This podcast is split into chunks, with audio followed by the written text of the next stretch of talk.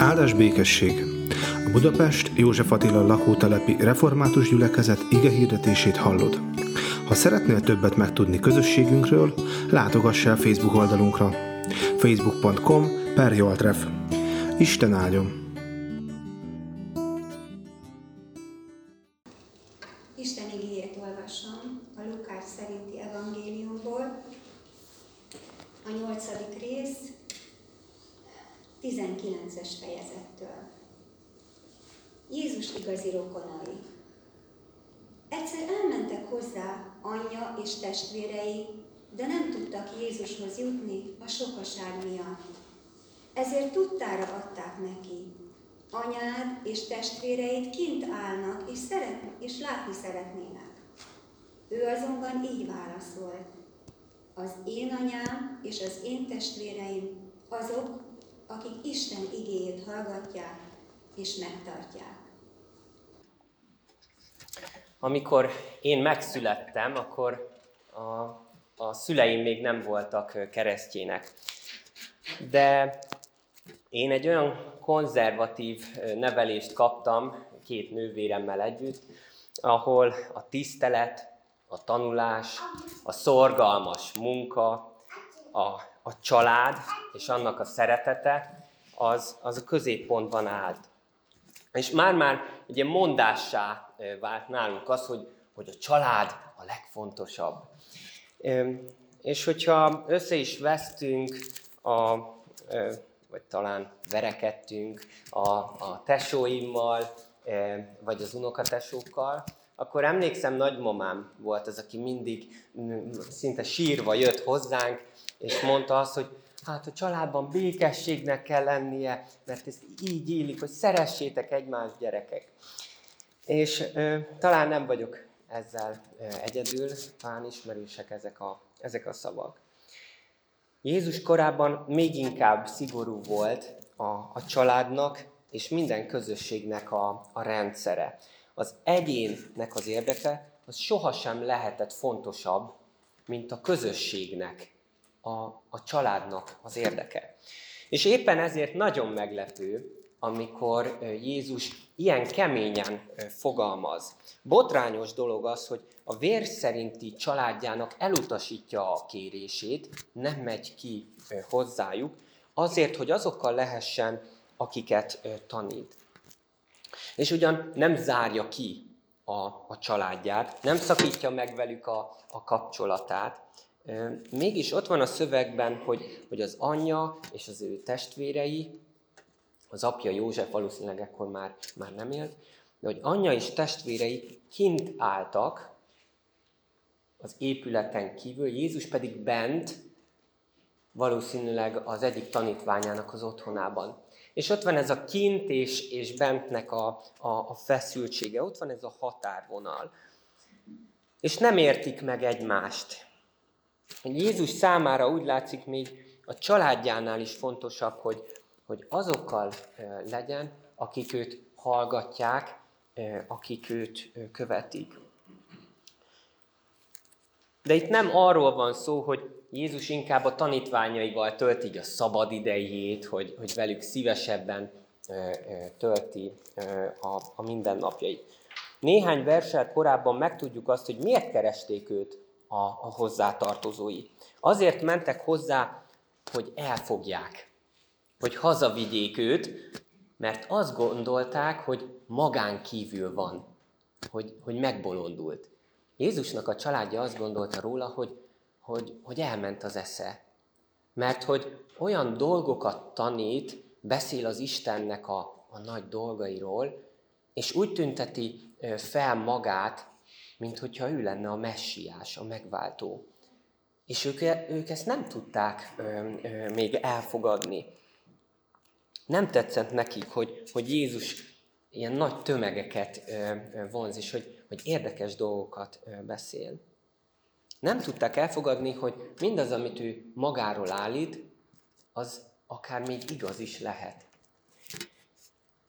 Jézusnak viszont tényleg ez volt a küldetése, hogy tanítsa az embereket az Isten országának dolgaira, és hogy megváltsa ezt a világot, hogy Istenhez vezesse az embereket, és hogy egy új családot alapítson. Nem egy ilyen földi családot, tudjuk azt, hogy Jézusnak ugye nem volt felesége, nem voltak gyermekei, mégis egy új családot alapít, ami az Istennek a családja.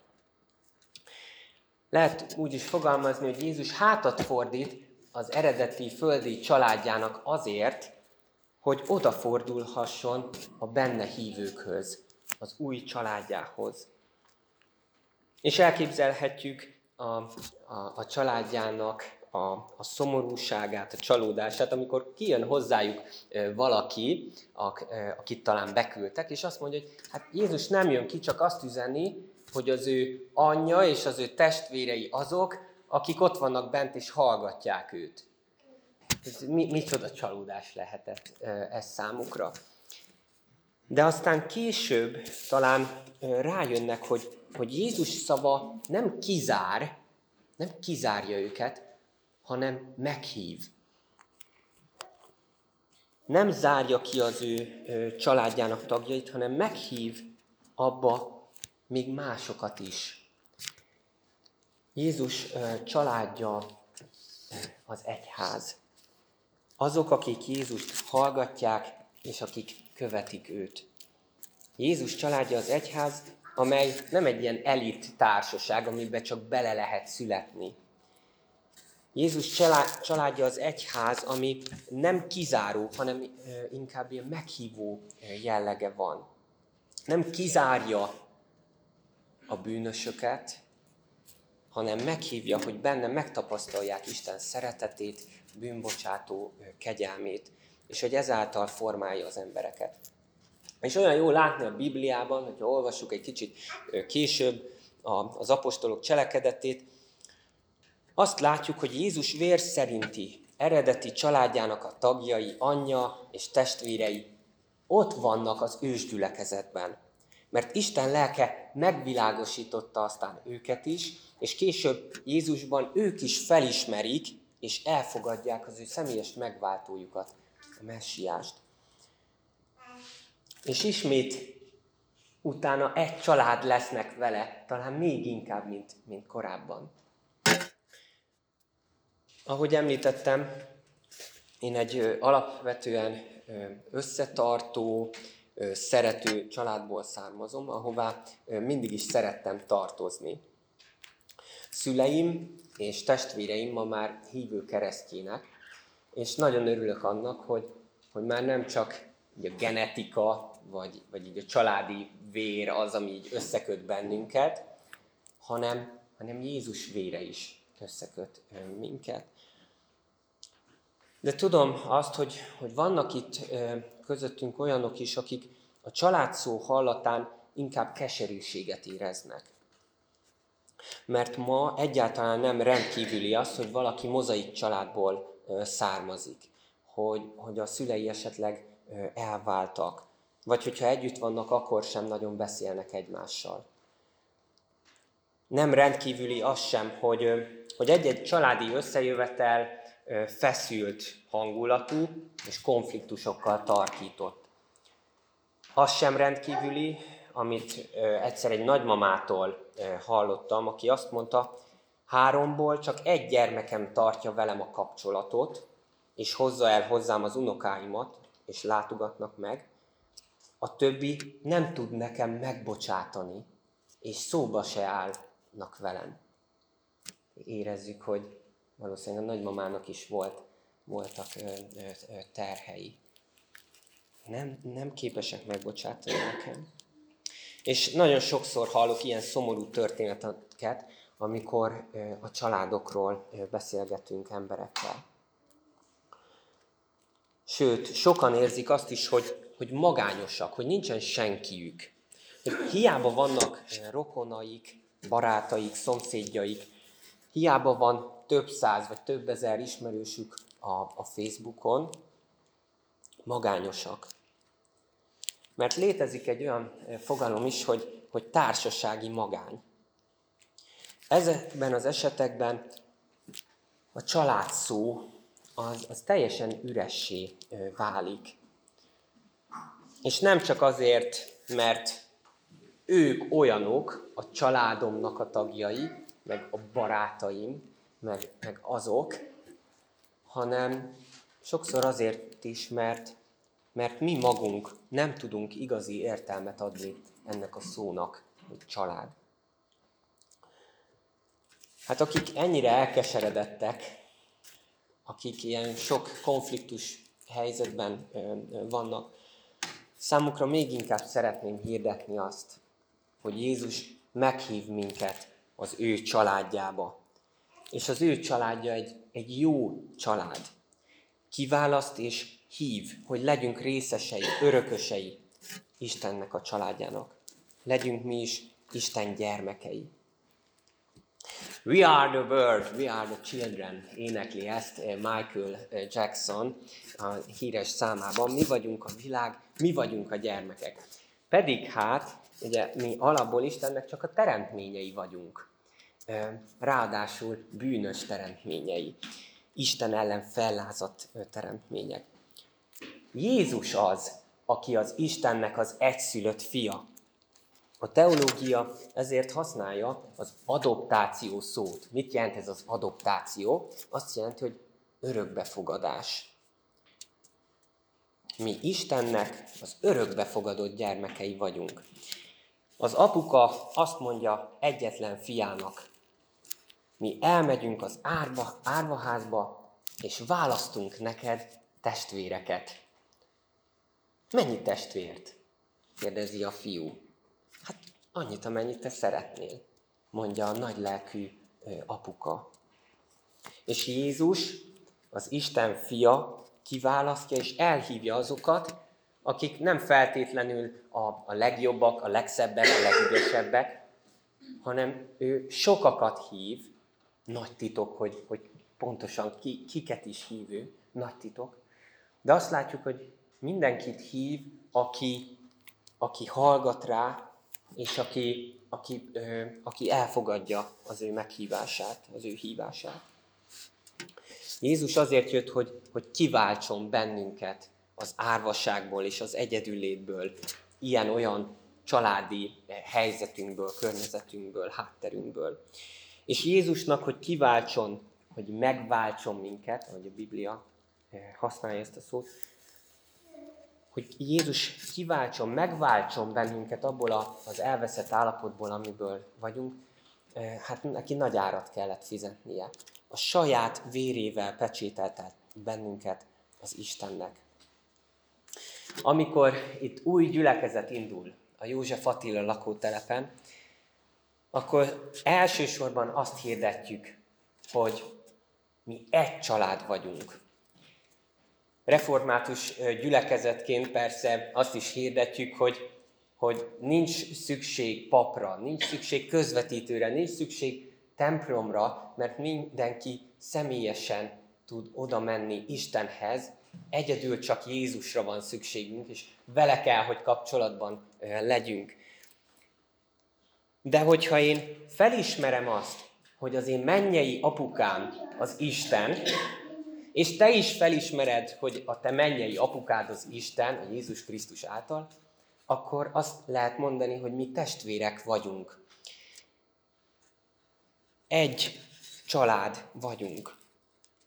Olyan család, ahol egymást buzdíthatjuk, bátoríthatjuk, ahol egymástól tanulhatunk, ahol egymás által formálódhatunk. Olyan család, ahol a nagy testvért, Jézust követjük, és őt próbáljuk így utánozni, mint ahogy a kis testvér mindig utánozza a nagyobbat. Olyan család, ahol hát biztos lesznek konfliktusok is, veszekedések, hát talán verekedések nem, de majd meglátjuk. De egy olyan család, ahol ezeket a nézeteltéréseket nem a szőnyeg alá fogjuk söpörni, hanem megbeszéljük, és ahol képesek vagyunk egymástól bocsánatot kérni, és ami talán még nehezebb, megbocsátani. Mert Isten is megbocsátott nekünk. Olyan család, amiben nem beleszületünk, hanem amiben újjászületünk. olyan család, amiben nem mi választjuk meg a tagokat, hogy ki van itt, ki ül itt mellettem, hanem egy olyan család, ahol kapjuk egymást, és szeretettel csak elfogadjuk a másikat. Olyan család, ami bizonyára változni is fog. És lesznek olyanok, akiket elveszítünk, de bizonyára lesznek még olyanok is, akik csatlakoznak hozzánk. És én nagyon izgatott és lelkes vagyok, mert ennek a gyülekezeti családnak az élete, az most kezdődik el igazán. Kedves testvérek, és ezt így hadd mondjam komolyan, nem csak ilyen keresztény szólásként, hanem komolyan, kedves testvérek, nagyon örülök annak, hogy elfogadtátok a meghívást erre a mai Isten tiszteletre.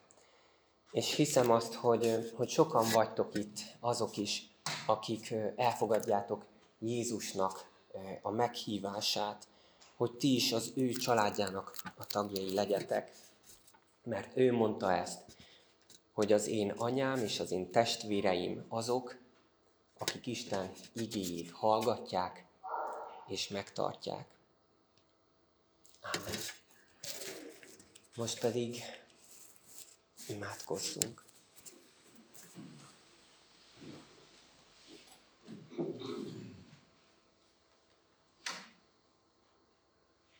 Urunk Istenünk, mindenható mennyei Atyánk, Apukánk,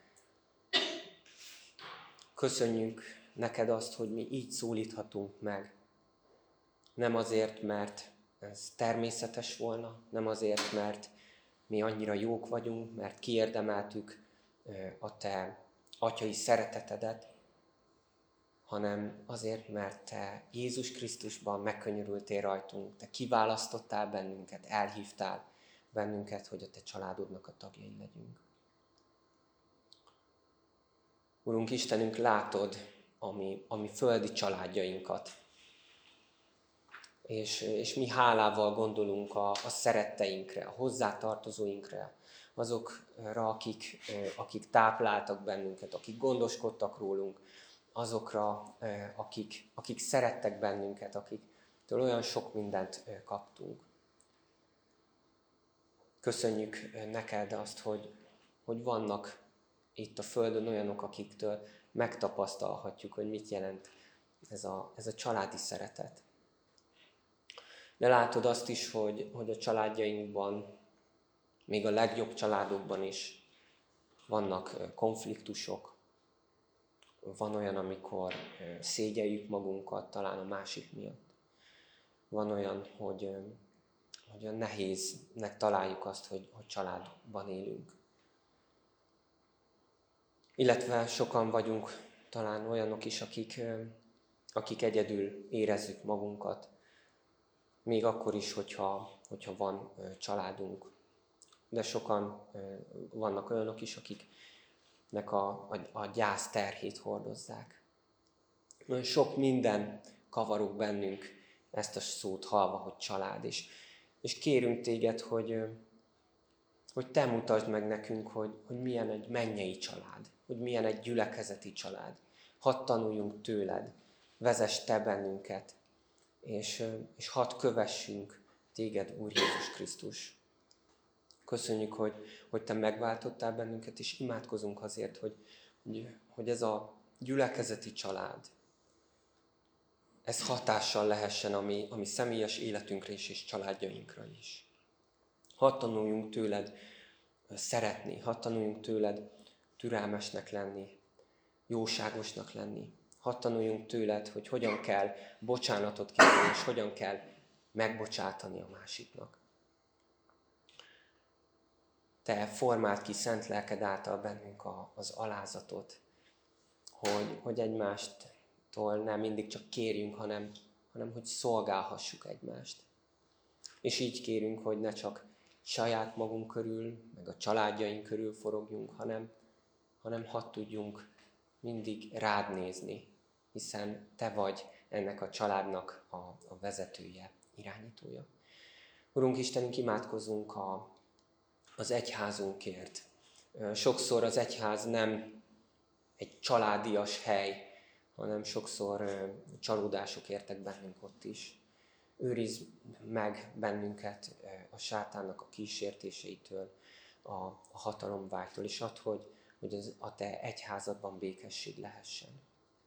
És imádkozunk a körülöttünk élő emberekért, József Attilán élő, dolgozó emberekért, hogy te mutasd meg nekik magadat, hogy te mutatkozz be nekik, hívd el őket a te országodba, a te családodba. Jézus Krisztusért kérünk téged, aki itt tanított bennünket imádkozni. Mi, Atyánk, aki a mennyekben vagy, szenteltessék meg a te neved. Jöjjön el a te országod, legyen meg a te akaratod, amint a mennyben, úgy a földön is. Minden napi kenyerünket add meg nekünk ma, és bocsásd meg vétkeinket, miképpen mi is megbocsátunk az ellenünk vétkezőknek. És ne vigy minket kísértésbe, de szabadíts meg a gonosztól, mert tiéd az ország, a hatalom és a dicsőség mindenekké. Ámen.